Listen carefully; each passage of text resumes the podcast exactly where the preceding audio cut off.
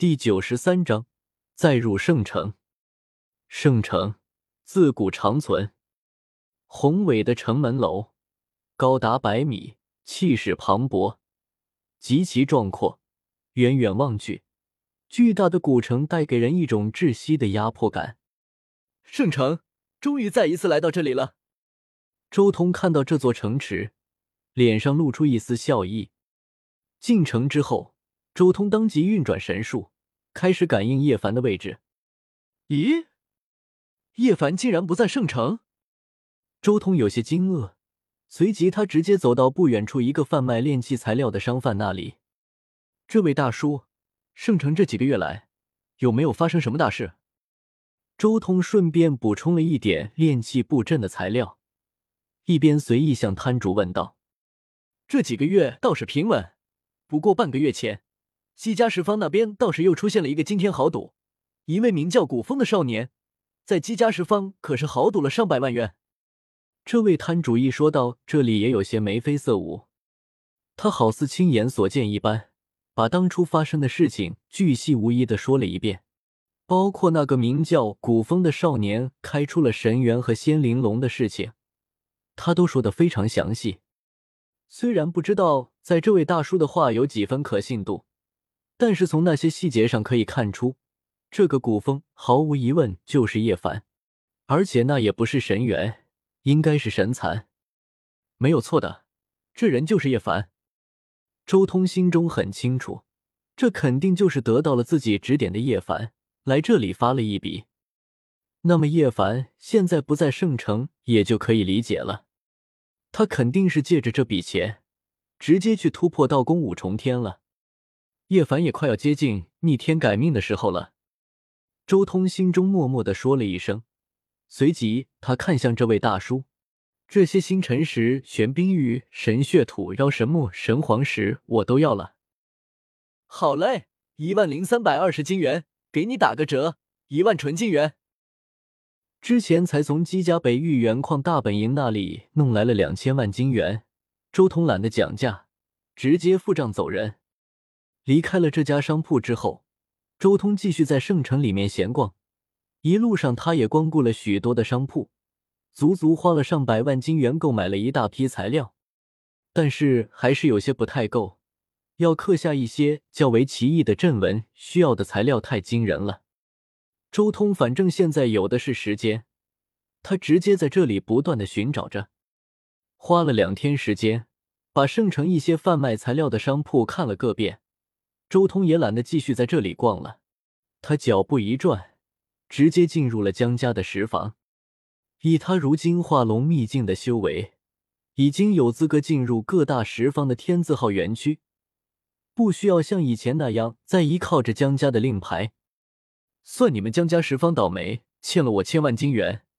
今天不让你们出点血，我肯定不会走了。周通看着江家十方，心中默默的说道。江家十方很安静，尤其是天字号园区，一如既往的没有几人。周通一进来，顿时便有人迎接了上来。这是江家石房的袁师傅，专门负责给客人介绍这里的石头的。周通随意应付了几句，当即认真的一块块看了起来。这可不是当初对赌的时候，那时候周通可是知道哪些石头里面肯定有宝贝，但是现在。这一切就全部要依靠周通自己了。不过，周通如今也钻研了好几年元天书，虽然没有修炼元天神眼，但是五道天眼也算是一种天眼，在看时上，勉强有同级元天神眼一半的威力。这道元天神眼一半威力的五道天眼，再加上他如今的元术，要比原著中叶凡豪赌的时候还强一大截。周通看得很仔细。每一块石头勉强都停留了一瞬，他在动用元术探查。江家石方里面的好东西可不少啊，如果全部切出来，恐怕江家今天都要哭死了。周通心中默默的说道：“不过，谁叫你们江家说话不算数，想要毁约呢？搞不死你江家，我也要恶心死你们！你们的债我懒得要了，但是这里的宝贝归我了。”探查的差不多了。周通当即开始选石了，他随意选了一块普通的石头，扔下元，表示买下了。他以剑气切石，顿时这里光华万丈，一块人头大的金色神元滚了出来，悬在虚空中，光华灿烂，宛如一轮小太阳一般，映照的虚空一阵通明。神元切出神元了！天啊，人头大小的神元，价值五十万金纯金元啊！一看到这一道光芒，顿时天字号园区里面不多的人当即赶了过来，一个个眼神火热的看着悬浮在空中的神元，继续选石。今天我要大切一通。周通收下这块神元，继续切石。本来看在姜太虚的面子上，周通还不会对姜家怎么样，但是上次那件事之后，周通已经对江家没有一点好印象，被自己看到。只能算是你们倒霉。周通静静的切石头，他几乎没有什么等待，就直接切石。之前看了许久，他对江家石方里面的石头都大致有数了。他在石堆前行走，时不时的选择一些石料，当场切开。顿时，所有人都看到了一场奇迹：心脏大小的神元，人头大小的神元，甚至还有车小的神元。一个个神元从石中浮现，要的人睁不开眼睛。阳之玉铁、太阴冰魄、银月神玉，一个个仙真要的人睁不开眼睛。还有凤凰草、银桃种子、血雨灵芝，一阵阵灵药馨香，令人陶醉。整个江家十方几乎成了周通一人的表演。虽然中途也切错了好几块石，里面的东西价值很低，甚至一片空白。但一切都无所谓了，大部分还是赚大了的。周通的切石可不仅仅只是天字号园区，甚至连其他的地字号、玄字号、黄字号等诸多园区都光顾了一遍。